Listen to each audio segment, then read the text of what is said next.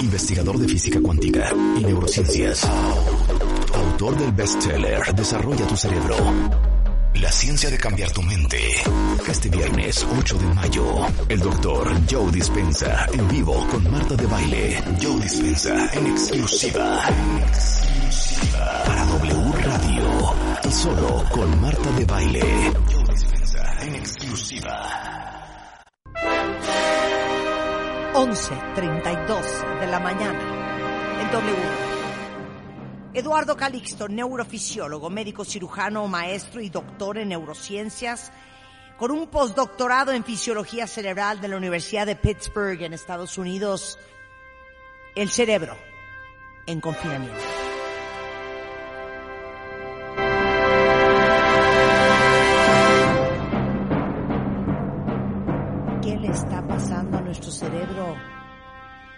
En esta cuarentena?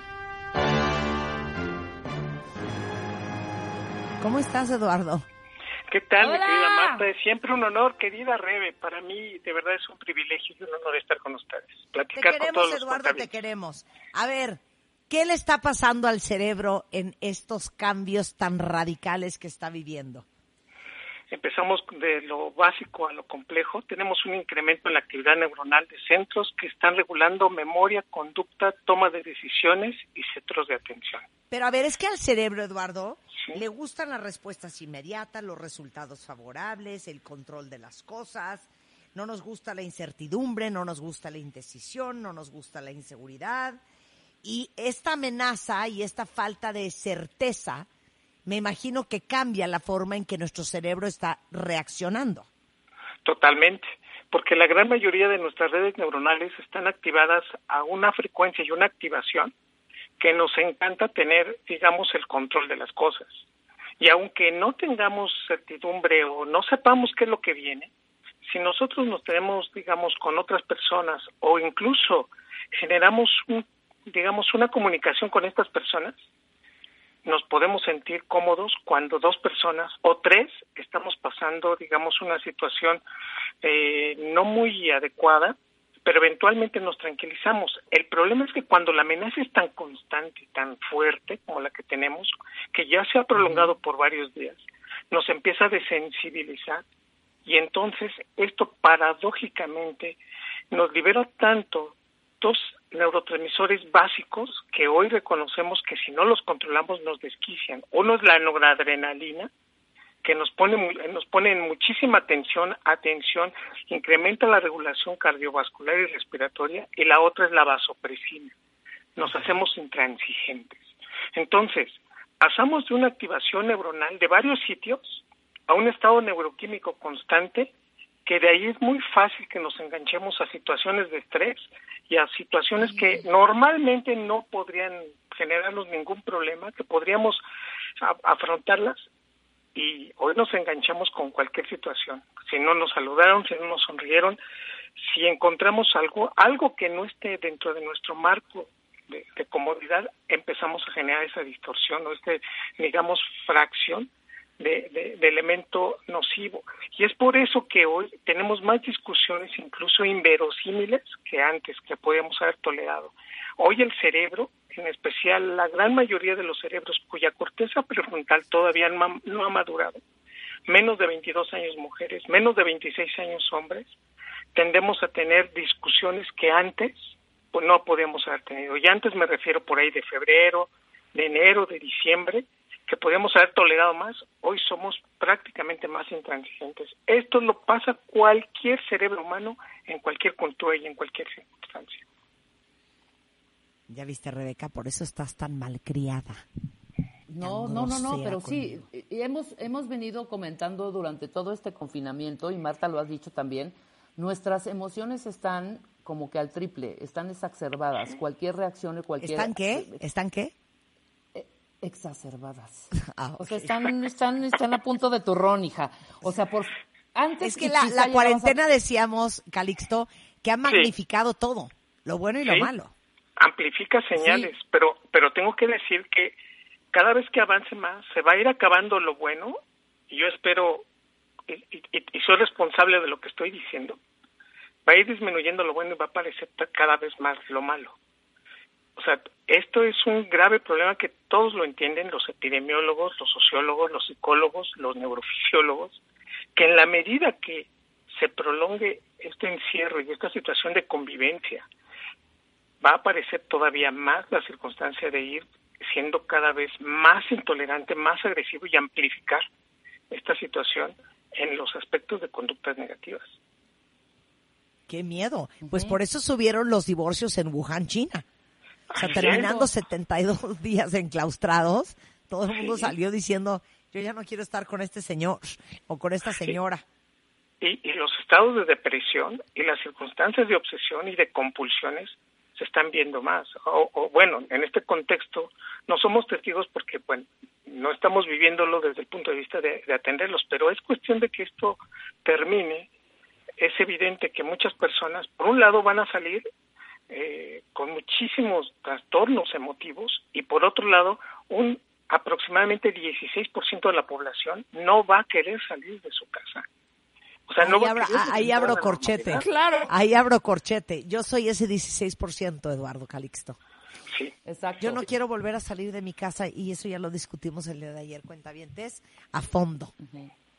Sí, y esto es terrible porque eso va a condicionar que muchas personas se van a obsesionar por decir, pero Marta, sal, por favor, mira, ya estamos mejor, recuperemos esto el cerebro se está quedando con aspectos negativos porque, como lo hemos dicho, las redes neuronales de memoria y aprendizaje se activan más en cuestiones y en situaciones de adversidad y de errores y de conductas negativas que de las positivas.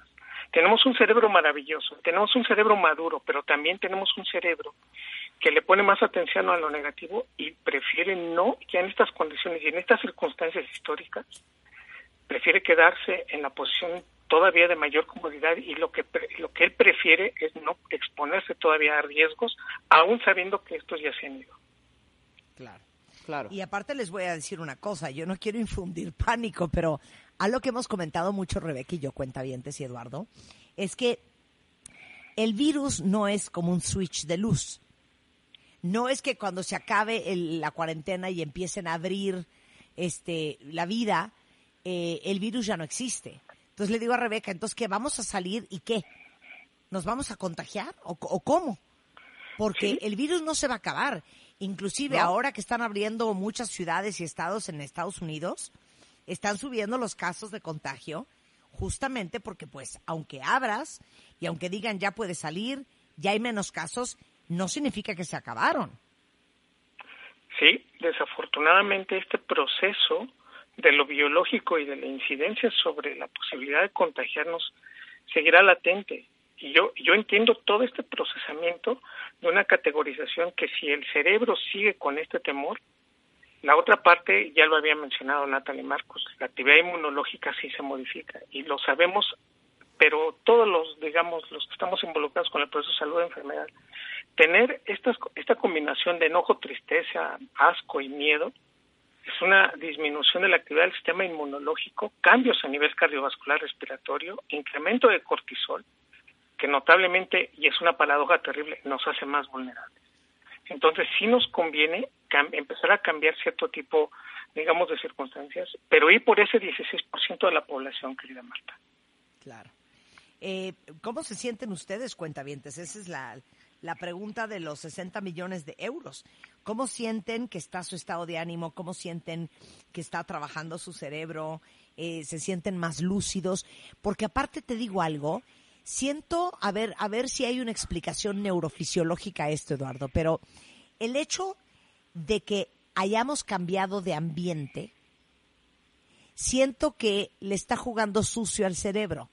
Siento que el hecho de bañarnos, desplazarnos a los lugares de trabajo, sentarte en el escritorio en el que estás acostumbrado a trabajar, tener junto a la gente con que trabajas, a tus compañeros de trabajo, ese todo el ambiente que rodea, por ejemplo, la actividad a la que te dedicas, influye, me imagino, cerebralmente en que estés ya en una en un estado de alerta, estamos listos para producir. Y que eso en una casa, en la mesa de tu comedor, en, eh, la, sala de televisión o montado encima de tu cama, tu cerebro no registra igual que es hora de ponerte las pilas. Es una cosa muy rara. Lo que acabas de decir es toda una descripción de varios trabajos, al menos ocho trabajos, de cómo se describe una actividad neuronal de varias redes activándose que generan frecuencias de activación. Por ejemplo, ahí puedes detectar hasta quiénes son tus mejores amigos. El hecho de que cuando tú ves a alguien y sonríen y están platicando algo y lo disfrutan los dos, aunque uno nada más lo haya, lo haya vivido, el otro tiene una gran actividad neuronal, lo sometemos a un registro electroencefalográfico y después tomamos resonancia magnética y nos damos cuenta que efectivamente se divirtió contigo. Y entonces decimos, este, el individuo P es el mejor amigo del individuo A, porque el C y D no tienen esa misma activación. Cuando tú compartes vida, cuando compartes anécdotas, cuando algo puede pasar, esa, esa red de activación hace que gradualmente tú mantengas cierto tipo de atención selectiva que se pierde cuando sabes que nada malo va a pasar, pero también desgaste y es un desgaste distinto. Por eso las personas se sienten cansadas de estar en su casa y es una paradoja terrible. Segunda vez que utilizo y la voy a utilizar tres veces la palabra paradoja. Una paradoja terrible dice, bueno, pues es que ahora ya me puedo levantar más temprano, ya no ya no ya no ya no uso energía para para desplazarme y además estoy dentro de casa haciendo lo que antes hacía afuera. Pero precisamente el cerebro emite un cambio en la realización de, de procesos sueño y vigilia que eso pues evidentemente nos está también modificando. Claro. Bueno, aquí dicen varios en redes sociales, no, es que yo no quiero volver a salir de mi casa, no, ya entendí por qué mi cerebro no funciona igual. Y claro, o sea, nuestro cerebro, que es muy adaptable y muy maleable, se ha tenido que ir acostumbrando a operar bajo estas nuevas circunstancias. Mira, aquí dice Cristi, eh, ahora me siento deprimida, eh, estoy deprimida porque, por ejemplo, mi novio no vivió conmigo, antes me valía y ahora estoy enojada y deprimida. O sea, los cambios de los hábitos que hemos tenido siempre también tienen un efecto, me imagino, sobre la neuroquímica del cerebro. Totalmente, y nos generan, de esta neuroquímica nos generan cinco emociones inmediatas. Primero nos enoja, porque no, no tenemos la razón, no nos dan la razón. O sea, yo me quiero salir, pero no te salgas. Es que para mí es muy importante, pero no te salgas es la primera situación que se da, es la más frecuente. 78% de la población mundial está enojada. ¿Por qué? No lo sabemos, está enojada. Pero esto es, nos limitan a tomar decisiones, no podemos, no, no, no podemos contradecir, por ejemplo, a las, a, las autoridades. Estamos tristes. El 48% de la población está triste. Es decir, casi la mitad de la población, de dos personas, una está triste, porque pues estamos entre la melancolía y la angustia de que lo que puede pasar. Tenemos sorpresa. 32% de la población está con una situación de cada vez se sorprende más de lo que está pasando, para bien o para mal, y por lo imprevisto de los hechos, y esto es fundamental. Si alguien nos los hubiera dicho con firmeza científica para abril o mayo, vamos a tener esto, nos hubiéramos preparado, tal vez hubiera pasado en otro tipo de circunstancias, pero nos habríamos preparado psicológicamente e incluso moralmente. Pero como esto fue tan rápido, que la sorpresa nos ha, nos ha atrapado. Tenemos asco. Fíjense nada más, 26% de la población tiene asco. ¿De qué? De las agresiones. Antes alguien podía estornudar y no pasaba nada. Incluso volteaba y decía salud, ¿no? Hoy alguien estornuda y es el foco de atención de todos los que estamos adentro. Es increíble cómo la red neuronal se condiciona tanto, tanto de la atención como la del asco en la amígdala cerebral, que ese proceso lo mantenemos por mucho tiempo. Y ya no, ya no les cuento sobre el aspecto de secreciones. Si yo les dijera que donde están sentados se sentó una persona enferma o que alguien estornudó ahí y no limpiaron, e inmediatamente nos levantamos. Esta es una situación que también el cerebro está teniendo. Y finalmente tenemos un miedo tremendo a perder la salud, a nuestra pérdida de economía o ante la muerte de nosotros un ser querido. Este miedo depende mucho de la edad y de la madurez, pero esto, en, si, si juntamos todo esto, es una red neuronal sobreactivada que nos está quitando juicios y de verdad nos cuesta mucho trabajo. Y esto depende mucho de la madurez de nuestra corteza prefrontal. Por eso la importancia, y de verdad te lo digo, y no es COA, querida Marta, que W Radio, estos programas son fundamentales. Es primero entender y darnos una explicación, como lo dice Mario Guerra, pero eventualmente también saber contender a lo que nos estamos enfrentando. Claro. Eh, y, y, te voy a decir otra cosa. La incertidumbre natural, cuentavientes, de que hay muchas cosas que todavía no sabe la comunidad médica con respecto al virus. Todos los días, si ustedes están dedicados a leer y a estar enterados, eh, si no es la novedad de que ahora hicieron unas autopsias en los cadáveres de gente que murió por coronavirus y se dan cuenta que hay unos pequeños coágulos eh, en, los pulmones y que eh, el proceso inflamatorio es diferente a como se lo imaginaban. ahora tiene que ver con el sistema de coagulación del cuerpo. ahora resulta ser que ya, entonces todos los días hay nueva información. Entonces no solamente es esa incertidumbre, de no saber cuándo va a existir un tratamiento infalible. Si, eh, un día hablan de hidro, hidro, ay, ¿cómo se, me, se llama? Hidrocoloquina, hidro, ya saben cuál. Eh, eh, ajá, hidrocoloquina. hidro, ¿sí es hidrocoloquina? Hidroquina. Ahorita lo estoy googleando para no tener ninguna, ningún ningún ninguna luego el remdesivir luego hay una cantidad de cambios todos los días y eso produce mucha incertidumbre. La vacuna, que si están haciendo trials en, en, Inglaterra, que si ahora los japoneses, que si están haciéndolo en laboratorios de Estados Unidos, si están más cerca, si ya empezaron las pruebas en humanos. Hidroxicloroquina, Marta. Hidroxicloroquina, exactamente. Entonces, todo eso produce incertidumbre. Pero creo que en nuestro país nos provoca una gran incertidumbre, porque vamos a ser bien honestos no terminamos de confiar en los datos y en las cifras que tiene el gobierno, porque no confiamos en la capacidad que han tenido para testear eh, eh, en universos mucho más grandes de lo que han hecho a la gente, a, la gente en, México. Eh, si han visto ustedes las tablas comparativas, decíamos el otro día con Male Madero, que es la jefa de nefrología de cardiología, que por hacer un comparativo, en Alemania están testeando 21 mil personas por cada millón de habitantes y en México estamos testeando 250, 200, 300, que no es nada. Entonces, también nos produce una gran incertidumbre el que hoy por hoy tenemos esta sensación de que no sabemos la verdad absoluta de lo que está pasando. En verdad, ¿cuántos contagiados son? Centinela, no centinela, te dicen que son 25 mil, pero entonces que lo multipliques por 10, pero entonces te volteas a ver tablas de proyecciones de, de, de, gente que se dedica a eso y te das cuenta que lo tienes que multiplicar por 20. Entonces no, no son en realidad, eh, yo qué sé, 250 mil, sino a lo mejor son 500 mil.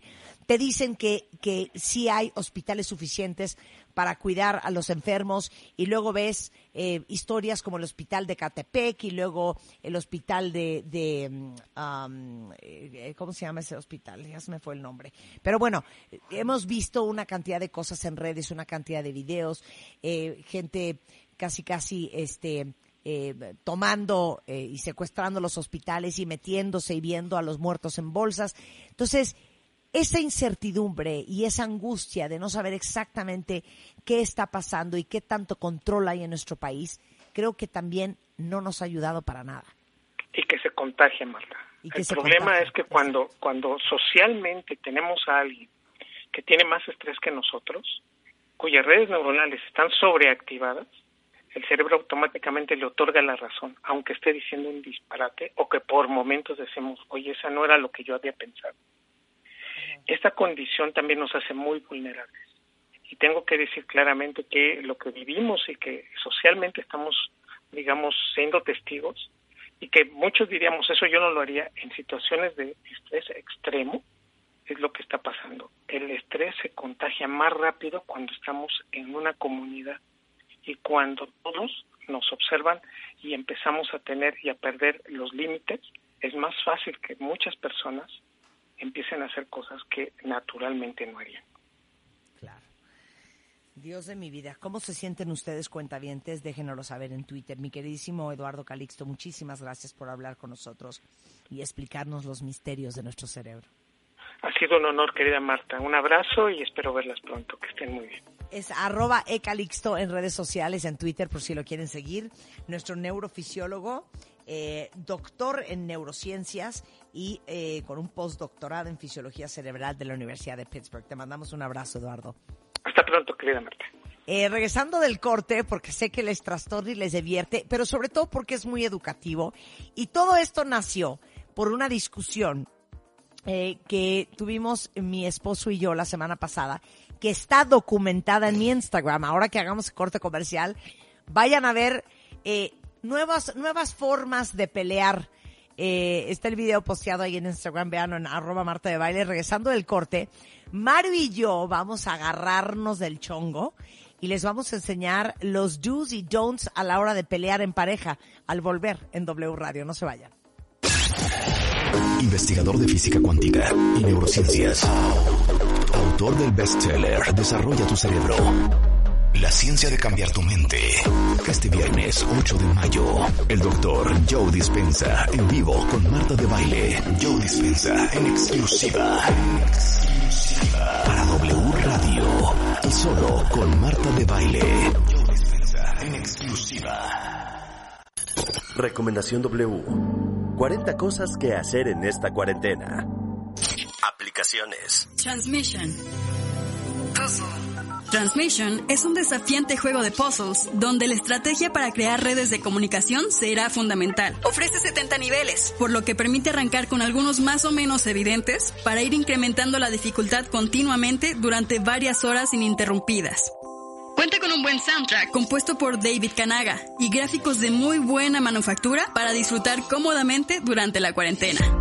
Mi nombre es Kiria Torres y a lo largo de esta temporada estaré compartiéndoles las mejores aplicaciones para utilizar durante estos días. Y recuerda, por la salud de todos, quédate en casa. W Radio 96.9. Al aire. De baile en casa. Estamos donde estés. Música, mejores especialistas, más invitados. Marta de baile, desde casa a tu casa.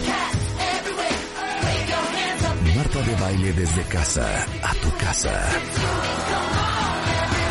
Hacemos una pausa.